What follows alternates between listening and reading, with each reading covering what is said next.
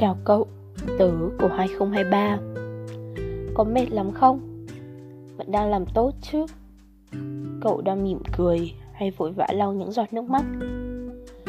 Dù cậu có đang là ai hay làm gì Tớ tin cậu vẫn đang rất hạnh phúc nhỉ Tớ tò mò về cậu ở thời điểm ấy quá Tớ muốn biết cô gái của tớ đã làm được gì rồi Còn yêu bản thân như thế nữa không Vẫn đang cố gắng hết mình hay đã bỏ cuộc?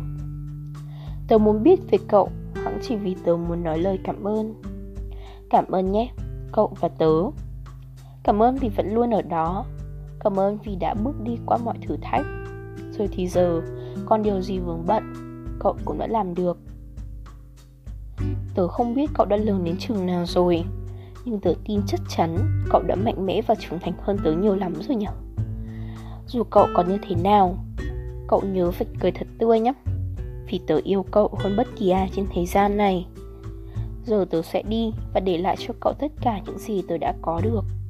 Làm thật tốt nhé.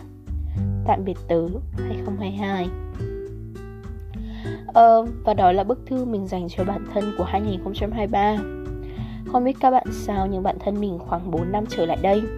Cứ đến cuối năm, mình lại dành ra một vài quãng thời gian rảnh rỗi Ngồi lại và viết ra một lá thư nhỏ để tặng riêng cho mình của năm tiếp theo. Đáng yêu lắm. Mình còn nhớ có mấy năm mình còn ghi hai chữ to đùng, Cấm mở, Rồi dán cẩn thận để phong bì giấu kỹ cục. Cuối năm đọc lại cũng chẳng có gì to tát đâu. Đôi khi chỉ là vài câu hỏi kiểu, Sao hồi đấy chữ mình xấu thế? Hay là, sao hồi đấy văn phong mình kỳ thế? Đơn giản vậy mà mình quý mấy lá thư về lắm. Nó vừa là kết thúc, cũng là bắt đầu. Mọi năm thì mình chỉ viết ra trên giấy thôi. Năm nay thì mình có các bạn Nên là mình ngồi đây và đọc những dòng chữ ấy lên để cùng lắng, lắng nghe mấy lúc rảnh Như một cách tiếp thêm động lực vào đôi chân mình ấy.